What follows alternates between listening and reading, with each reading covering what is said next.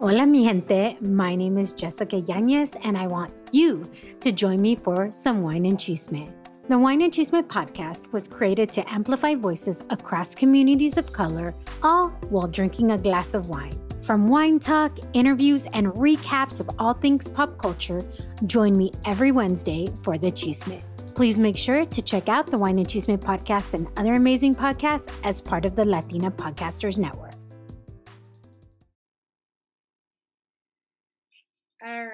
So, um, Domenica, is it Escatel? Yes. Okay. Just want to make sure I'm saying it correctly. Okay, you got it. so basically, how it's gonna work is at the very beginning, we I have my wine. Okay. So we, if you have your wine, then you say we'll talk about like this is the wine I'm drinking, this is the wine you're drinking. We always get to the wine before we get to the chisme. Okay. Um, we'll probably touch a little bit on what's happening right now. Right. Um, obviously, because where are you from? And I'm gonna actually ask. You're are you from Modesto? Yeah. Yes, I'm from Modesto. Okay. Yeah. Okay. Well, actually, I live like five minutes outside of Modesto in a little town called Empire. Okay. Um, it's one of those towns where you blink and uh, you're in Modesto. Is that considered Central Valley or Bay Area? C- Central Valley. Okay. Making sure. Yep. Okay. All right. So let me go grab my wine. I'll be right back. Okay. Okay.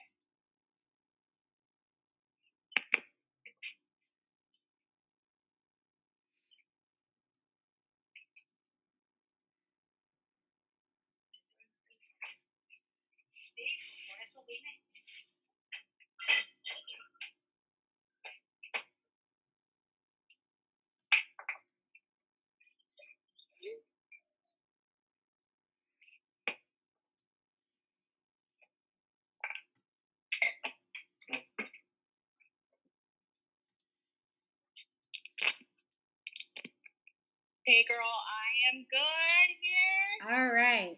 So, um, we, you know, we'll go over a bunch of questions and everything, and then, um, if for some reason there's anything that you say that you're like, ooh, maybe I can edit that out. I try to edit as little as possible, only if we're okay. only like long pauses or if we're saying um or you know using a filler word a lot. I try and condense right. that, but otherwise, I try and like just let it go. So okay, sounds good. I just uh, Domenica Escatel. I just need to have your permission to record this podcast and be able to broadcast it on the Wine and Chisme podcast. Do you give me your permission? One hundred percent. All right. So. Yes. Domenica, how are you today? Doing fabulous. Thank you. it's so wonderful to see your face, even if it's on Zoom, because of everything that's going on right now. I know that's I am absolutely loving technology right now and being able to still connect this way. Isn't it the craziest thing though? I mean, I almost feel like it's and I probably already said this on another podcast, but I feel like it's God's and uh-huh. Mother Earth's way of just telling us like we're not listening. We're you know, destroying what they have provided. And it's kind of their way of healing itself because, you know, if you're a Christian or if you know the Bible, you know that there was several reasons why God started all over, but it was really because man was destroying what he has created. Right? In many different ways yeah. with the floods yeah. and Noah's Ark and everything. And I kind of feel like this is a different way of that. You know, not maybe uh, not as because it is affecting the whole world. So I don't know. That's how I feel. But at least I get to do this. I get to see people with the podcast, which is huge for me because I need human connection. How has it been for you? Completely.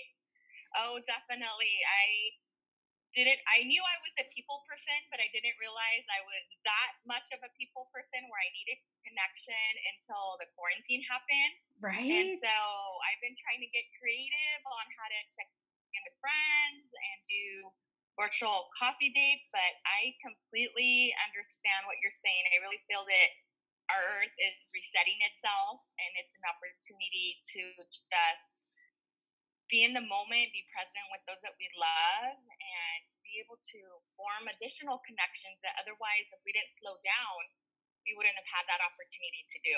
I know, it's so crazy. So, well, before we get into the chisme, All right. We must get to the wine, of course. So today, yes. I am drinking a 2017 Cabernet Sauvignon. It's called the Dreaming Tree.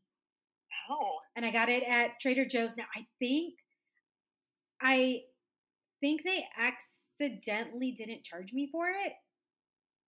okay. I don't, but I was looking on because I like to tell people like the price point of things. Right and I didn't see it on my receipt, but I spent so much on groceries so I wouldn't have to yeah. for a while that I didn't even notice until I looked on my receipt this morning to find to try and find the price. But it's definitely not over ten dollars. I know that. So what are you drinking today? Okay, well, I think we're going to be similar in that I cannot tell you how much it was because it was a gift, but it's a Chardonnay. It's from 2017, and um, it's from Missouri Winery in here in California. Missouri, so, hmm, Missouri, yeah. California, or it's the winery's yeah, called Missouri. Um, so that's the name of the wine, and um, it was the first time that I drank it, and let me tell you, it's so so good. Oh, okay. Well, salud. Let's take a drink of our wines. Yes. Cheers. Salud. Ooh, this is good. It's not too heavy. I like it because we're kind of doing this before noon, but we're on quarantine, so who cares? you know what? There's no rules right now. There's no rules right now. it's five o'clock somewhere, and I'm gonna go with that. that's that's right. That is true, and but I like this because it's really, you know, especially right now, being kind of early or hesitant of what you're, you know, what to drink. But this is really light. I really like this. It's not too right. heavy because sometimes you want like a heavier wine, especially nighttime. I feel like, but right now it's warm here. It's beautiful outside today. I already went for a walk, and this is like perfect. So it's I don't feel all heavy. Yeah, mine's nice and smooth. Um, I'm a more fan of the sweet uh, sweet wines, and so the Chardonnay tends to be a little bit drier. But when I was given this one as a gift, I thought, okay, I'll try it. Oh, it's one of my favorites now. It's nice, smooth, and it's perfect for our nice sunny weather as well. Oh. So I'm enjoying it. So you are in Central California. You're in the Modesto area. Yes. So how is that? That's where you grew up, correct? Yes. How would you describe growing up in that area? Because isn't that very like? I mean, when I think of that area, I've never really been to Modesto or in okay. that area. I really think of like farm workers. I think of farming communities. Like, how is that area and how was it growing up there? Well, I have to agree with that perception completely. So, a lot of agriculture. Um, I have family that lives in Newman, California. It's about an hour from Modesto. And so, growing up, I enjoyed going to Newman and seeing the big fields and enjoying the farm workers picking the fruit that we eat on our table. There's definitely a lot of amazing things that happen in this community as a result of living in the area that we are. Like we have a lot of dairies. I can go hit up a local dairy, get some milk from them, go to an egg farm, get eggs from there. It definitely still has the feel of a community where you can um, knock knock on somebody's door and get a cup of sugar, you know, or you know, call your comadre and have them come over, drink some cafecito um, it's a beautiful com- uh, community. We have our own hashtag. Oh, what is that hashtag? We do Glorious Modesto. Nice. Right, yeah, so there's this whole movement right now um, that is happening with some amazing people that I happen to know, and they started their own hashtag. And because this community has very creative people, um, I can think of two different companies that have produced video that just put out there a love letter to Modesto. So that's always fun to see those type of things. Um, our Modesto Police Department just put a uh, video community love letter out as well during this hard time. So that was fantastic to see local businesses saying, I love you, Modesto. It's just something so special about living out here. Nice. So are you um how many do you have any brothers and sisters how were you guys like were you guys kind of always like i have i think i've previously mentioned in another podcast that my grandpa he actually used to supervise the and used to work and supervise the workers in in the in the North County San Diego area for picking avocados and citrus and stuff like that. And I even remember that from when I was little. So I feel like it gives you a totally different perspective in regards to agriculture workers and the hard work that goes into that. Did you have and I and then I used to like want to pick those things. Can I take stuff home? Like right. is is that like do you have brothers and sisters that you guys would kind of do that or did you have family that was into that or what like kind of how was the family dynamic growing up? Okay, so yes, definitely. So I have to say that my mom's side of the family, um, my her dad, my grandpa, um, would migrate every season from Mexico, and he would come and work uh, predominant farms out here in actually in Newman and Patterson, um, and so we would do watermelons, tomatoes, um, peaches, oranges. Like I can think of every single fruit, and they would harvest it. And my mom, um, she migrated here when she was 16 and she started working in the fields. And so I have very early memories of going to the farms that my grandpa and my uncle, the only uncle that my mom has, and you know, he'd invite us to go and pick the fruit that we want or the veggies. And so that was a really fond memories. And so I only have one sister. And so my family is a family of four my mom, dad, myself, and my sister. And so every time we would go and visit family in that area, we definitely stop at my uncle's house to get that fruit and veggies. And so anytime anyone, you know, talks about farm workers, I have special memories and you know it's something personal to me and something that i i have developed in my personal mission statement where i say that you know i try to live my life in the way to honor the struggle that my mom and her family faced by only being able to be a part of that field. You know the opportunities that they had were minimal but also when i think of the opportunity that they had to feed the families of this state it just blows my mind.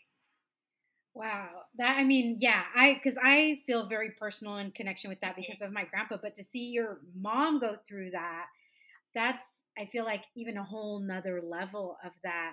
So growing up how was your mom with you? Is she some because i mean i feel like that can make you as a as a woman or you know as a person but particularly a woman i feel like that can really kind of toughen you up but also really making sure that your kids have opportunity. So how was how was your mom able to or how do you feel like your mom was able to kind of have that type of background but then also be the mom that you needed her to be or was she able to be the mom you needed her to be so I have to say that she started working in the cannery probably as young as maybe age 20. And so when she retired, she probably had about 40 years in the industry. And so the only reason she retired was because she was losing her hearing because of all the machinery inside the cannery. And it was it was a blessing in the way because she was able to step back from all those years of, of manual labor and standing on her feet and the stories that she would tell me that would happen in the cannery it just made me have such a stronger drive but also be aware that she would work hours in the evening to be able to be at home with us in the morning and so she did that for so many years so i didn't i don't feel like i missed an opportunity to be with her because she always found a way to work um, to provide food for us and shelter. And with my dad, he landed in a industry in construction, you know, that is hard. Hard. It's a hard labor, and also used his hands a lot. And so they both alternated work schedules. So one parent was always there, uh, but mainly it was, you know, my mom. She would be there in the morning, and she would take us to school, or she. Our school's actually about three blocks away from where I live and so I have memories of just walking there. So that was always fantastic. But really, where it became a challenge was when I got a little bit older and was at that peak of going to college because being a first generation college graduate, I had to find resources to help me. I didn't know how to navigate the system, and I had to explain why I wanted to go to school. And I knew that I, if I wanted to break that cycle of living paycheck to paycheck, um, I had to put my education first. But, however, I think for my mom especially, it was hard for her to understand, you know, because all she knew was you know, cannery and field worker, and then she only has a second grade education herself. Um, so you're talking about so growing up, and I and I want to go back to that in a moment. When you growing up, where did you feel like you fit in, as far as school and friends? Is that something that was a lot of people were going through that you were able to share similar experiences or did you feel left out? And how did that like kind of come into play just as growing up? So i always have to kind of compare it to selena. You know that specific scene where her dad says ni soy de allá ni de acá you know i'm sure the quote was more eloquent but that's in my brain that's how i attributed it like it just you know it was hard to relate to uh, my community, you know, and then it was hard to relate to my roots.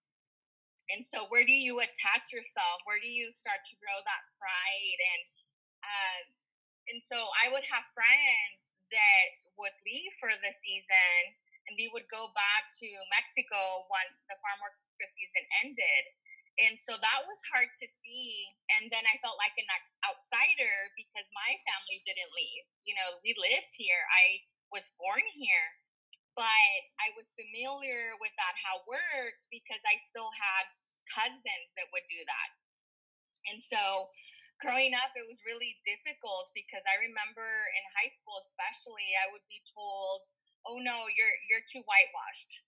Or no, you don't understand. Like our family's going to Mexico for the winter. You don't even know what that is. Like I was would always be made to feel less than which was really hard because that's that's my people. You know, yeah. that is who my foundation is built on and that's who I grew up seeing. But how do you relate when you when in a sense they're right because I didn't know what that was to leave for a season and go home.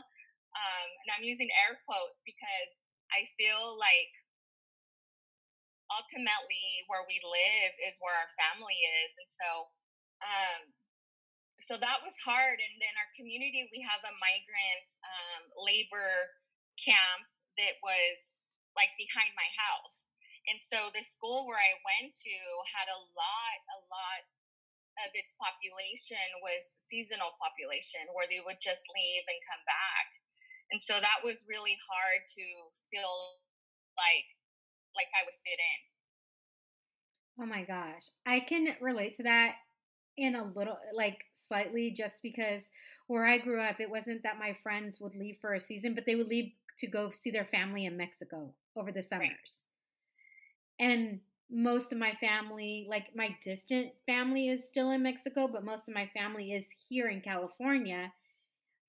And I always was like, well, I want to go see family in Mexico. Who do I have? You know, it was like, but my family's here. What am I going to do? So, you know, I but I feel the same. Like my foundation, my roots of who I am and where I come from come from Mexico. And so I, yeah, I would always feel this disconnect too with some of my friends as much, you know, and I would get some friends, and I've actually had it older than I did younger, where some of my friends would say, You're not a real Mexican. Uh, yes. And you're just like, well, I'm, you know, I'm Chicana, I'm Latina, I'm Mexican American. Like, what makes me any less than you just because of my Span, just because my Spanish isn't as good? So I, right. I get that to you know a certain extent because my friends wouldn't leave for like a long period, but they would leave for summertime and come back with all these really cool stories of Mexico, and I never had that. Right, I know it's interesting when I get asked, "Oh, what part of Mexico are you from?" You know, that's always the question. And I said, oh, well, I said, I'm from here. but my family is from you know Zamora, and my well, that's my mother. That's where she's from, and my dad's from San Luis Potosí. And so um, they're like, "Well, have you gone there?" And I have, like, I have trouble answering that question because no, I haven't.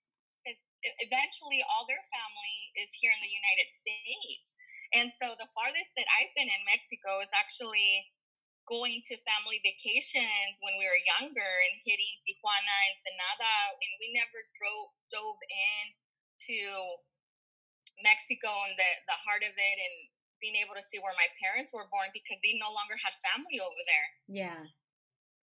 That's so crazy. You never know what extended family you might have, like if you do like a 23 or me or something. Who knows what you'll right. find. And you know, it's funny because I am sure that there is still family over there. I am absolutely certain because my grandma up actually my grandpa up until he passed he lived over there. And so i think it's just a matter of taking a trip down there and having you know my mom or my dad reconnect with people that they lost touch with. Yeah. So, so that's so crazy i love that though because i can truly relate. And I'm sure there are a ton of people who can relate to that as well. Um, right. So, growing up, what was your like what was your dream who did you think you wanted to be when you grew up as a little girl what did you want to be when you were a little girl well you know i feel like i wanted to be everything you know it was so hard for me to hone in on something that I really loved because I was super creative. I've always been creative. I love painting. I love photography. Um, I love just being curious. And so I grew up wanting to be a pediatrician. So for the longest time, I wanted to deliver babies. I wanted to take care of kids. But unfortunately, as I grew older, I realized what that really meant a large student loan. And, right. Right. Yes. And that meant trying to figure out how to get myself to a UC and medical school. And ultimately, I got really discouraged, but I don't feel like it was a dream that I let go of. I feel like it was, I was rerouted into something else. And so my thought was with my education that I would go to our local junior college here at Modesto Junior College and that I would take classes that would be a lot cheaper than starting to go to straight out a four year college. So I did that. And because I worked a full time job in order to pay for it, it took a little bit longer than normal. So it took about three years before I was able to transfer and then I started to ask myself, you know, what is it do I like? Um, and my interest was no longer in the medical field. And so I really enjoyed a photography class. And San Jose State University had a great program. And so eventually that's where I ended up transferring.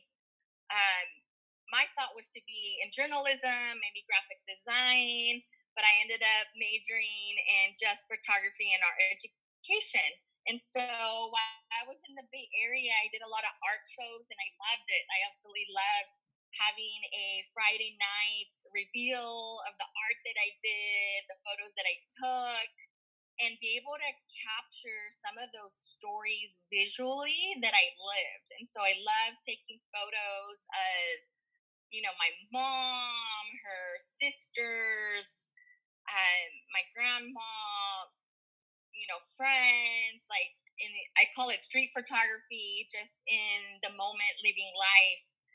And so that's really what I became passionate about. And then I knew there wasn't a lot of Latinas in the industry. So that was fun to be able to say, hey, I'm a Latina photographer. That is awesome. When you were doing that, uh, what did your what did your family think of you doing that and then were they able to kind of go to any of the shows to to see the gravity of what you were doing like oh my gosh wow this is really cool.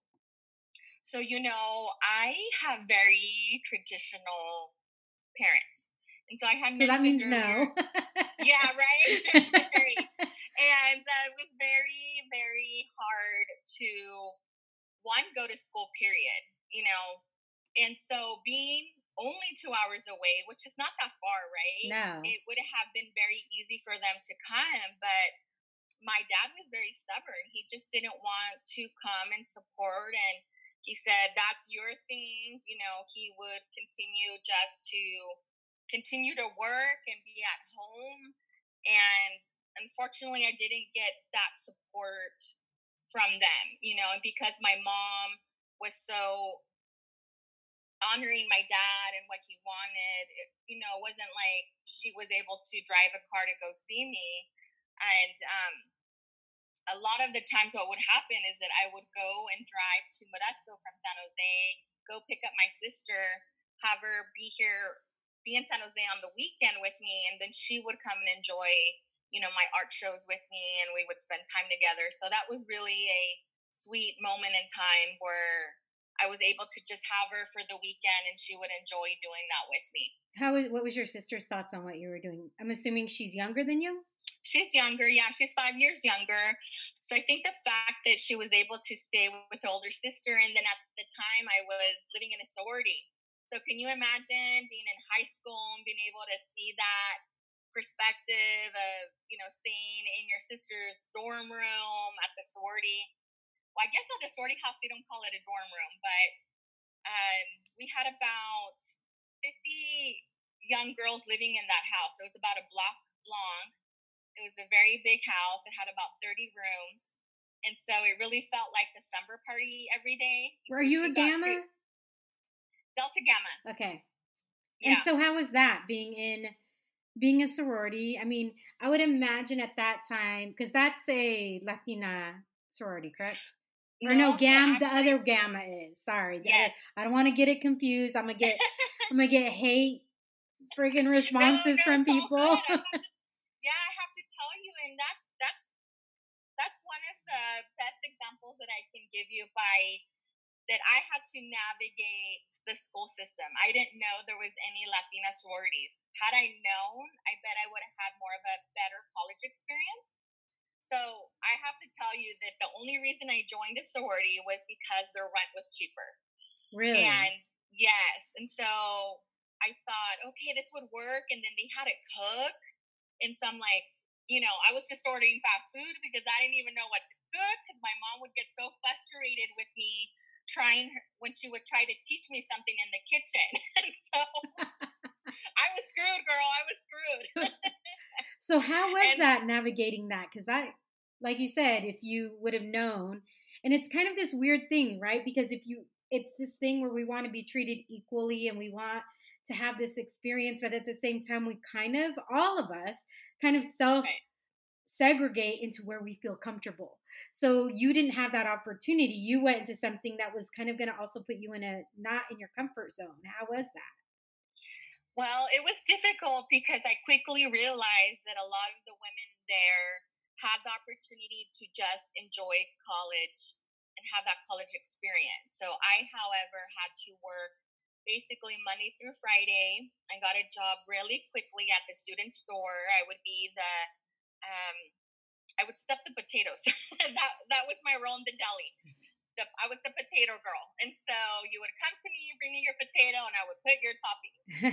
and so I did that for a long time, and then on the weekends I got a job being a cashier at the San Jose Stadium, and so I was working both jobs, and then because I was young and again didn't know how to navigate the system, I took on a full caseload of 18 units. Oh my gosh.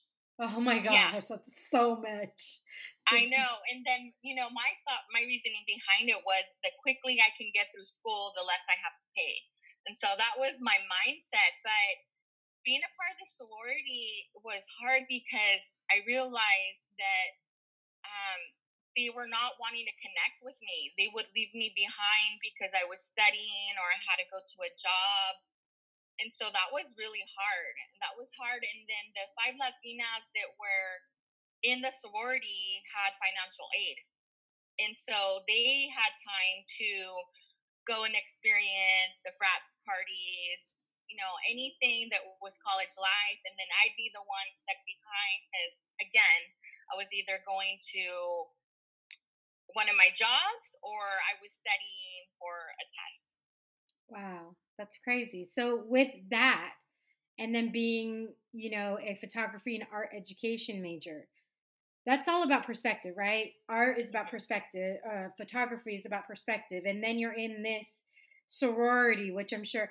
How did that, all of those kind of things, and I'm sure all of your other experiences, um, how did that change your perspective or did it evolve your eh, perspective in regards to the person that you are being a latina like kind of all of those things combined how did that help you frame change evolve your perspective?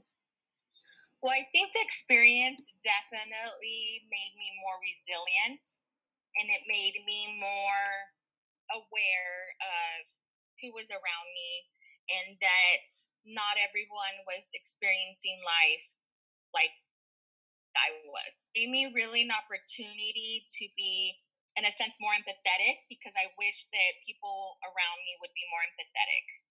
Because ultimately, you know, my struggle was my struggle, but then nobody knew what I was going through and trying to even be there in the first place. And so it was hard. I remember one year there was a gal in the sorority that invited everyone to her beach house um, up in Monterey. And so I didn't even want to go into her house because it was too much for me. I, I it was hard to see such a beautiful home and we had a bonfire at the private beach that she had and it was it was fun. I went with them. I got invited, and I was very thankful to be in the crowd in that moment.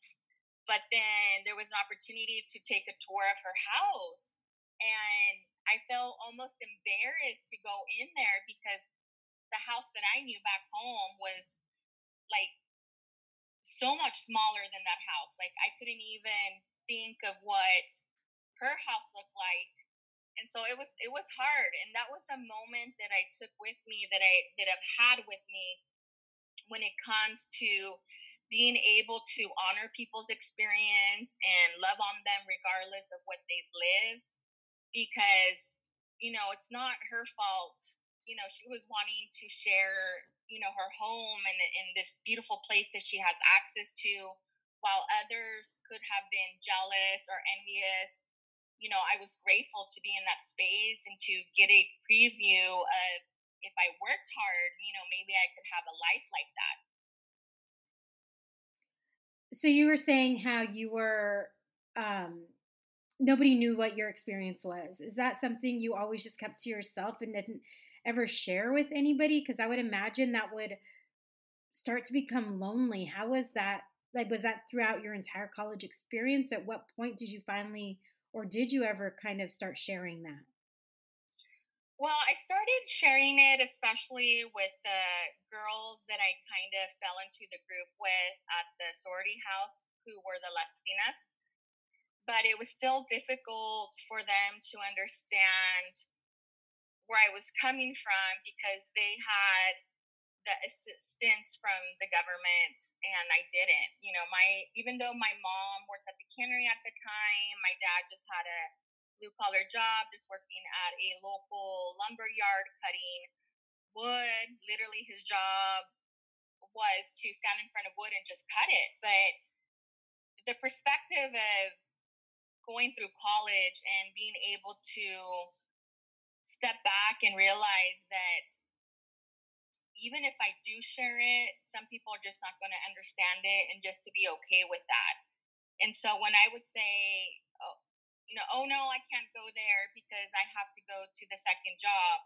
Um, and that person would get upset or, you know, you just don't want to hang out with us is usually what I would hear. I'd have to learn. I learned fairly quickly to be okay with that because at the end of the day, you know, it was me trying to get that degree, and that was the goal, and that was the purpose. And then, especially, I held that very sacredly in a sense because I was the first one to achieve that that degree and that goal. And so I it was very hard to keep my eye on the prize in a sense because I had all these emotions and distractions and you know, being 20, you know, you want to go and have fun, but you can't. And I, till this day, I ask myself, how was I so focused? I was about to just ask you that because I know so many, I mean, when I, went to school later, then because we we did some moving and everything, and I went to school in my like in graduated college in my 30s. But I remember when I was 20, you know, I was a friggin' party animal, and I can't even. I mean, maybe had I was had I gone to school at that age, maybe I would have had that focus. I feel like I probably would have split it. Not, I don't know if I could have been as focused as you. I was that focused when I was in my 30s. Right. But being 20 that is like so commendable to have that and to see that vision because you're just like I need to make this happen. I have to have you're not having any help. You're not even getting really any emotional support from your parents. This is like all on your own.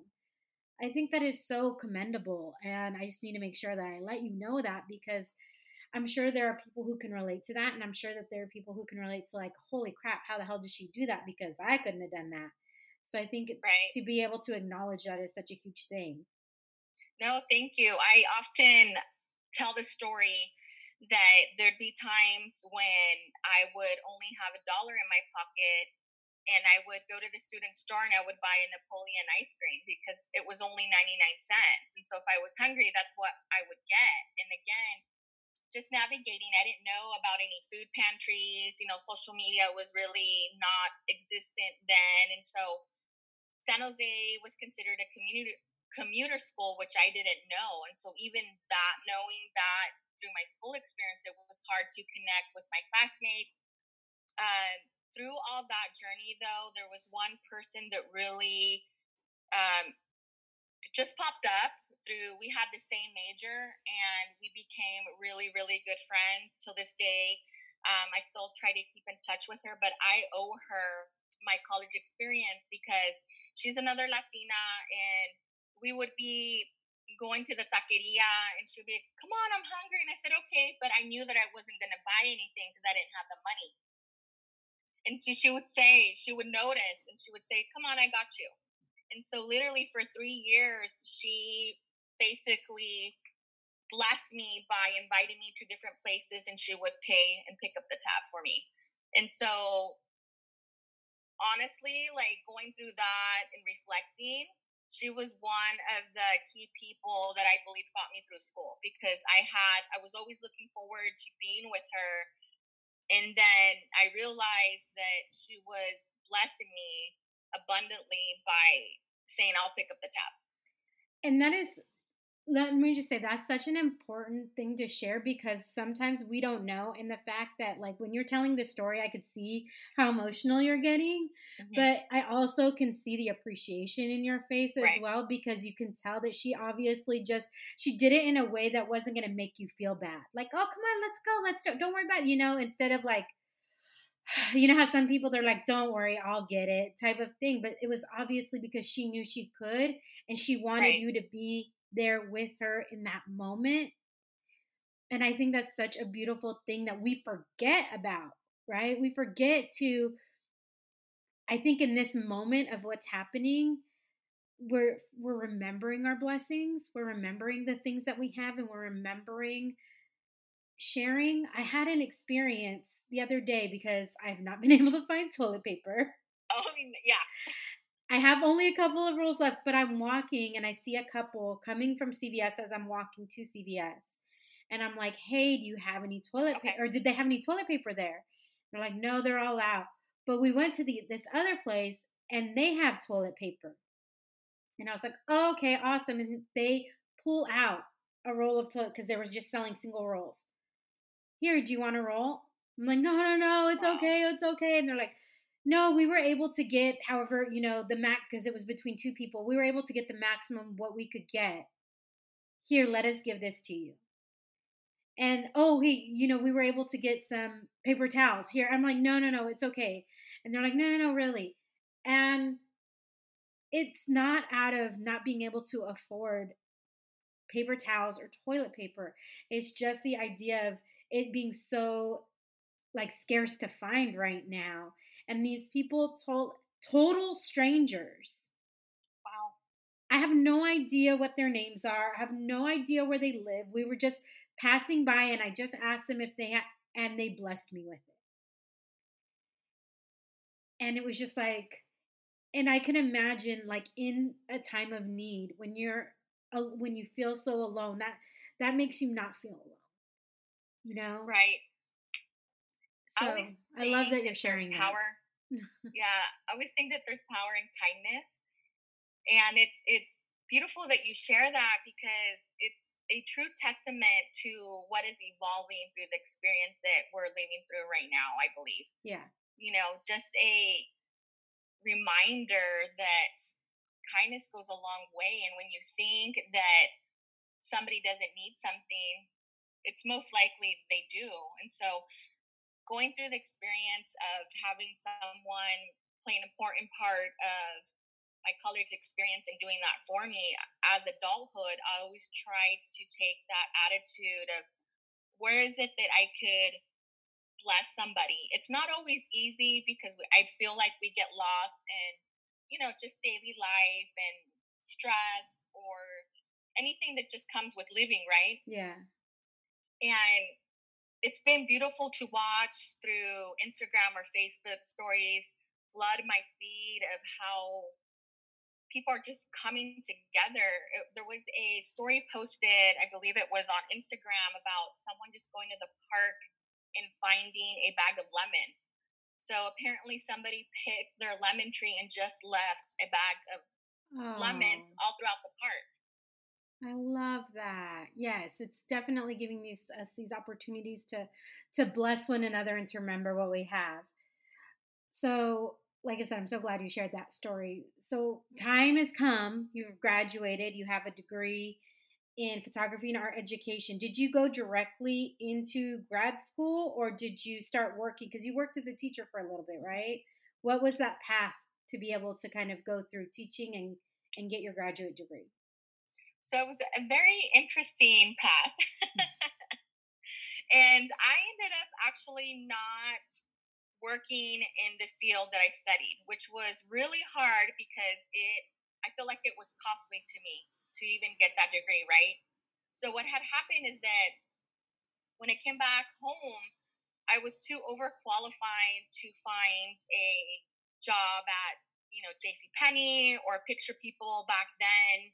And then I was too underqualified to work for a studio. And a lot of this photography studios in town they had such a tight grip on the community that it was really hard to tap into.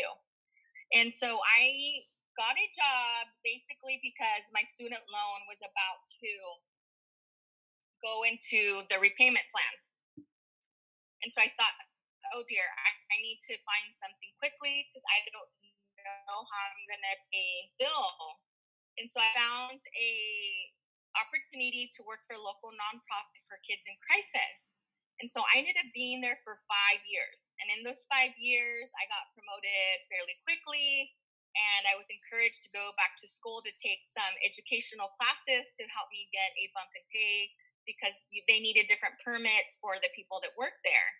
And because I highly enjoyed that and I, I did that, I had some additional schooling. I ended up getting hired with our county. And with our county, I ended up being there for 10 years working in the Head Start program. And in there, during that time is where I got my master's in organizational leadership.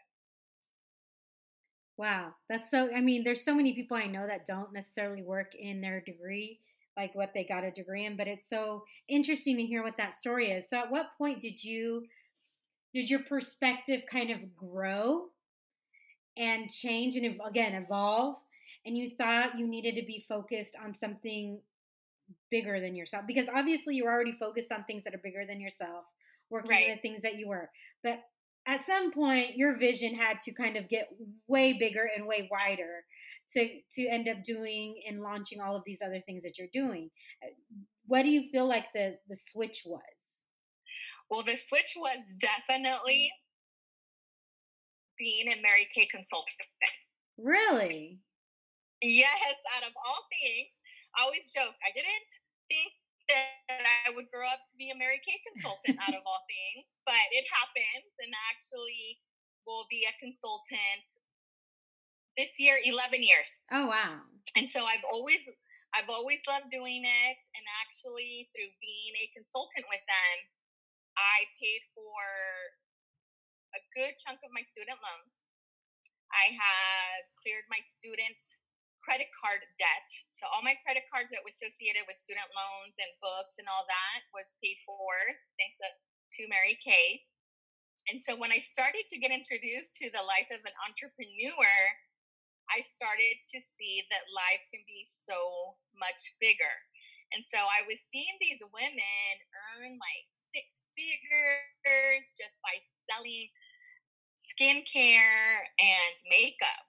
And so for a hot minute there, I really was doing a side hustle that was producing a lot of income where I got to a place where I actually developed a nest egg in my savings account, which is something that my parents never taught me. And so I began to think like there's my heartstrings got started to get pulled and thought there's something to this about being an entrepreneur and doing something that you love and getting paid for it. And it slowly started to develop to me being a part of this community. And I was trying to find a way to grow my network and be able to meet more women that I can bless with them feeling more confident. And I knew that through this company, my confidence level was up the roof. And then the income that it gave me, you know, I was hooked. And so for well, yeah. yeah, for a long time I was working not only my full-time job, but I was doing this on the side and mind you, the experience of going through college and having a you know two jobs and going to school, I basically mimicked that in a, in adulthood in my professional career. And so to me, it really wasn't exhausting because I had built that foundation already. Plus, I loved it, and then I had some phenomenal mentors in the company that I thought, wow, I can really give this gift to other women. I wasn't sure if it was going to be something that would develop into a solid professional career, but I just kept doing it year after year, and slowly um, I started paying off different bills and building that nest egg, and loving the opportunity to just make others feel more confident, especially if they had a job interview. I highly enjoyed that, and so through that I started to realize there was this whole plethora of amazing individuals in our community, and I started to among them. And in 20, 2016, I may be wrong, I got recognized in our local newspaper in the Modesto Bee for being 20 under 40 of upcoming local leaders. And so that really was a tipping point for me because I it, and it's not that I feel like as as a Latina it's hard to have that recognition because I still want to feel like I want to honor my humbleness and not brag about it but eventually it makes me want to talk about it more because we should talk about it yeah. And that really was the turning point I feel in my career where I said, wait a minute, like I'm getting invited to uh, being part of different boards. I'm getting invited to different galas. Like this was a whole new world for me that I didn't even know existed. And I loved all the good that was happening, you know, in the middle of it. And so that was really the beginning of me trying to challenge myself to just go past my limit my own limitations and my own fears and my own insecurities and to see how much more I can take the gift of just sharing my story and following those heartstrings that were calling me to do different things. And so I started to follow that and really lead with the thought that I can bless others by one, simply sharing my story, and two, doing something in service. So, is that what led you to found Chicana Inc? And why don't you let people who are listening know what the focus of Chicana Inc is? Um, what, what you know, what you're looking to do with that? Yeah, so I started to develop my company probably around the same time that I got my first recognition. And I started to honor my roots, and I really wanted it to do three things to empower, educate, and equip my Latina community because I know how much it was a struggle for me to just get noticed, to be amongst a community who was already tight knit and that didn't look like me. And so I started to see the challenge as an opportunity to help other Latinas that possibly were going through the same things that I had been through in the past or that wanted to tap into things that I was doing but didn't know how to. Um, I remember going through our leadership Modesto cohort, which is a very coveted cohort here in our community through our local chamber of commerce. And I remember I was I had a friend come up to me and and she said, Domenica, I saw the pictures that were posted all over social media with you and your cohort, and you literally are the only female of color and person of color in that group. How did you get through that? And I want to do that, but I'm too nervous. Like, I'm not going to be good enough. Like, how did you end up there? And so I had to stop and take a breath because even though in the moment I I realized that, but I guess it really didn't sink in until that person came up to me and pointed that out. And so the pictures that she was referring to was that our class was the first class that raised over $60,000 for a local park to be uh, rejuvenated and really um, we added new equipment for the kids in the community and so the press got wind of it and we got a lot of exposure and so those pictures had been released the night before, and I was at a local uh, mixer um, when I when she approached me and was asking about it. And I told her that for that very reason is why we need to be in the things that we think that where we don't belong for visibility. We need to take up space. Right. And it was a beautiful moment. I was never once made to feel less than. I was invited to a lot of seats at the table. You know, they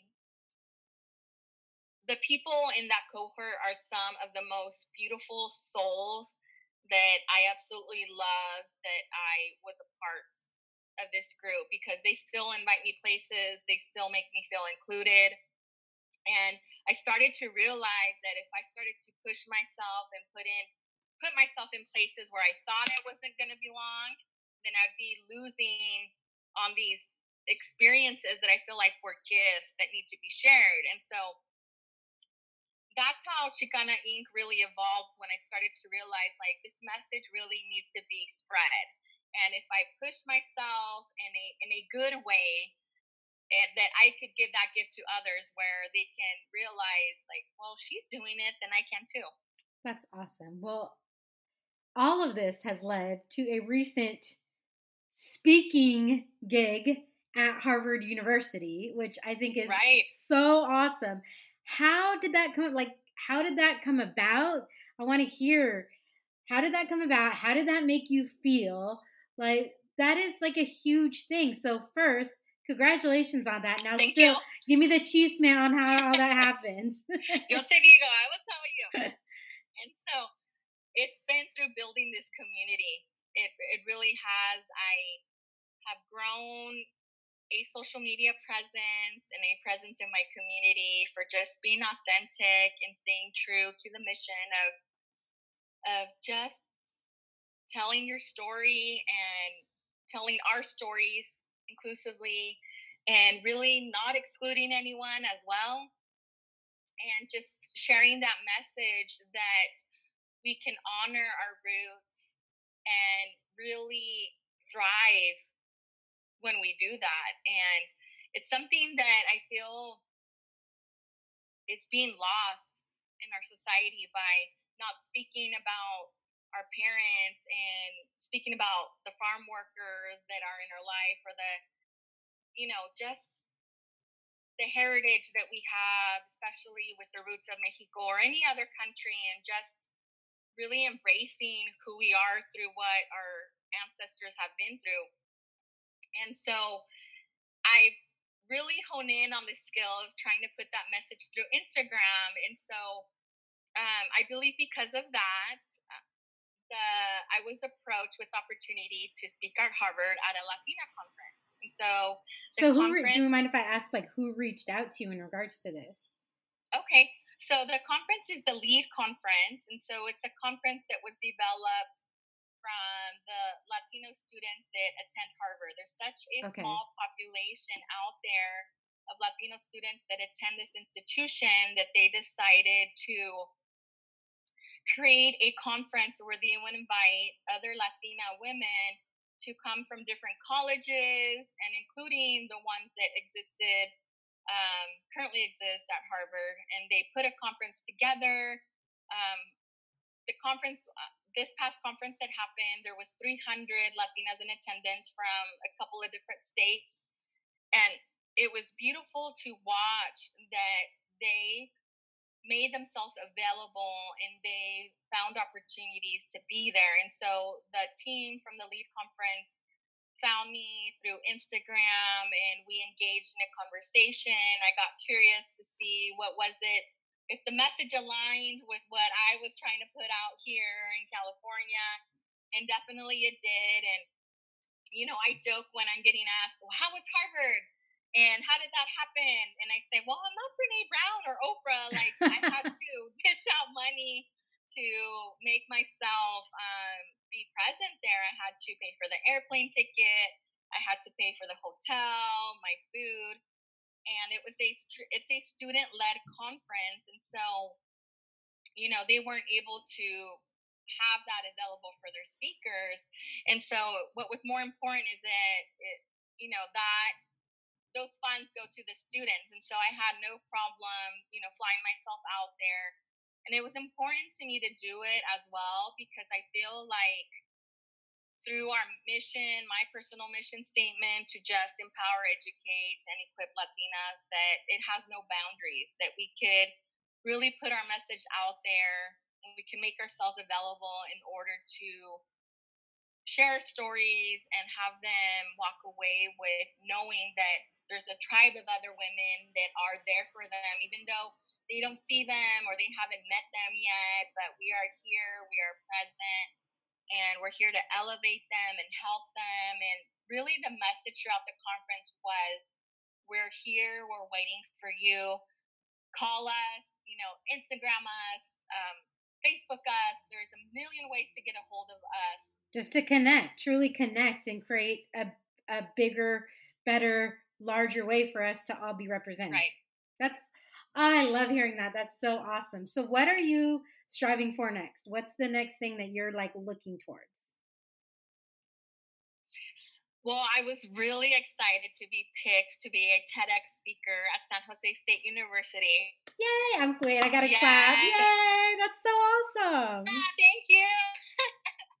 that really, I got so emotional when that happened because you know that that was modern, that that is where I live su- such a time period of my life that was really hard, and I had to really work hard to get through that time period and the things that I have had lived, you know, when I attended school and knowing that there was a point in my life where I was, you know, eating a Napoleon ice cream from the student store because I couldn't afford money. And then here I am about to be a speaker, you know. Girl, I have chills. I have chills right now. This is so freaking awesome. I, I literally know. have chills. I know. So I'm very excited about that. Um, obviously, with the things that are happening right now, it got postponed, but my spot is still there when they the organizers are able to, you know, put it, release it to the public again. And I just thought it's going to be a good opportunity to make my message stronger and I'm going to be speaking about the Latina Revolution. Oh, yay! Okay, I can't wait for that to happen because I need to know. I need to. I need to watch everything. Okay, so there's a few questions that I ask everybody, and then we go to like the fun questions. What do you wish you would have known when you started out? Okay. Can you say that one more time? What do you wish you would have known when you started out? Whether it's starting out in your oh career, Oh, whether it's goodness. starting out in school, like, or whether it's starting out launching Chicana Inc., kind of however you want to take that. What do you wish you would have known? I wish I would have known to be present in, in the moment, which is ironic because I believe that what is because of what's going on in our situation, I feel like that message is being given to humanity. Right. And it's right, it's lately, it's been at the forefront lately because of our quarantine and the lack of being able to just connect, you know, with those that are important to us. And so, but I realized that early on, and I tried to put that at the forefront in um, my professional career when I started to reflect back on everything that I've gone through is that I didn't get to enjoy my college experience because I was busy working. You know, I didn't get to enjoy uh, my professional career because I was trying to just make myself present. I would take on a project that they would ask me to. I would pitch ideas. Um, for example, I led our children's festival in our county for three years. And so having all these extra projects just so I can show up in the field that I was in um, didn't give me the opportunity to enjoy it. Right. And so, really, I wish that somebody would have told me as you progress in life, make sure that you're just present in the moment and that you're enjoying it. nice. What are you curious about right now? What I am most curious right now is, and again, I think this is really aligned because of what's going on in the world right now, is self care. And I think, especially um, in the Latino community, that is something that is very important with, you know, diabetes being so pre- um, predominant. And it's really made me evaluate and look into what it, what are natural things that I can do to keep myself healthy and keep those that I love healthy as well. And what, and you can take this either personally or professionally, what is something that you've Okay. failed at that you have learned from? Oh, that's a very, very good question because I feel like I've failed a lot of stuff. Um, but if I have to pick one thing that I've failed at, I'd have to say that um, it took me a long time to not find my voice. And so I feel like for a very long time, I would put that secondary. I wouldn't speak up. And I feel like I wasn't good at really showing up as myself as myself or honoring myself and what I felt because of the way that I grew up and how you know having that traditional parent dynamic of you know a dad who was very like just dominant in the household and you know you don't speak until you're spoken to that I wish I would have honored who I was and loved who I was a lot sooner than being in my adulthood. Whew, okay, now if people want to get in touch with you, how can they do that? How website, social? How can they get in touch with you if they want to do that? Okay, definitely. So my handles are pretty easy. I'm really easy to find. So Chicana Inc. on Instagram, Facebook, Twitter, and then for me directly is just Domenica Escatel. And if you Google me, you will find me. yes. All right, you can shake it off and ask the fun questions. What is your Yes. favorite word? My favorite word is poderosa. and tell people what poderosa means and why is that your favorite word? Powerful, powerful. Yeah, I actually developed a, I did a photography project called Mujer Poderosa because I want to give the opportunity to other women to just have this powerful photo that they could hold on to and look at when life wasn't good and remind themselves that they are powerful, that they have that inside of them. And so that is my favorite word. And I love to see that you're bringing back the photography into that. Yes. Love that. What is a dream that scares you? Oh, a dream that scares me. Honestly, this is going to be completely hilarious, even though it is really frightening, is traveling internationally. I have yet to do that, but I will do it. I know that I will. Um, and then it's not because of what's going on right now. It's just the thought of being in that airplane for a couple of hours. Now, I don't think that's just, I don't think that is silly. I think that's natural because that is those are long things. Yeah. Okay, if I'm going to Modesto and I have to, or home, your hometown, Okay. and I have to go to one place, where am I going and what am I ordering? All right. Eastgate China House has the most incredible Asian infused menu ever. I love their um, orange chicken and rice. It is the simplest thing on their menu, but is the most yummy thing. It is my happy place. I love um, ordering it on a Friday night and just taking it home. Um, so that is definitely a must. And finally, finalmente, porque we have to, right? Yes. Wine, red or Claro. white, and do you have a specific type that you like? You know, actually, I have to say rosé. Okay, I forgot. That Usually I do add rosé in there, and I totally forgot. Do you have a specific you know, type of rosé? Right. I you know, no, I love all of it. I actually love all wine, red wine, white wine. Um, but again, it kind of goes back to where we started the Chardonnay. You know, it's a white wine. Yeah. This particular one is super smooth and and semi a little sweet. At least I feel like it is, but um, I'm not a wine. well, Domenica, I appreciate you coming on today. I know that it's we're in just really weird times, so it was so lovely to be able to see you kind of face to face, even if it's through Zoom, and just be able to hear your story and be able to share your story. It's so appreciated. I think so many people are able to relate to what you said and the information that Domenica had relayed we'll, ma- will also make sure to include in the show notes. So until next time, mi gente, saludos.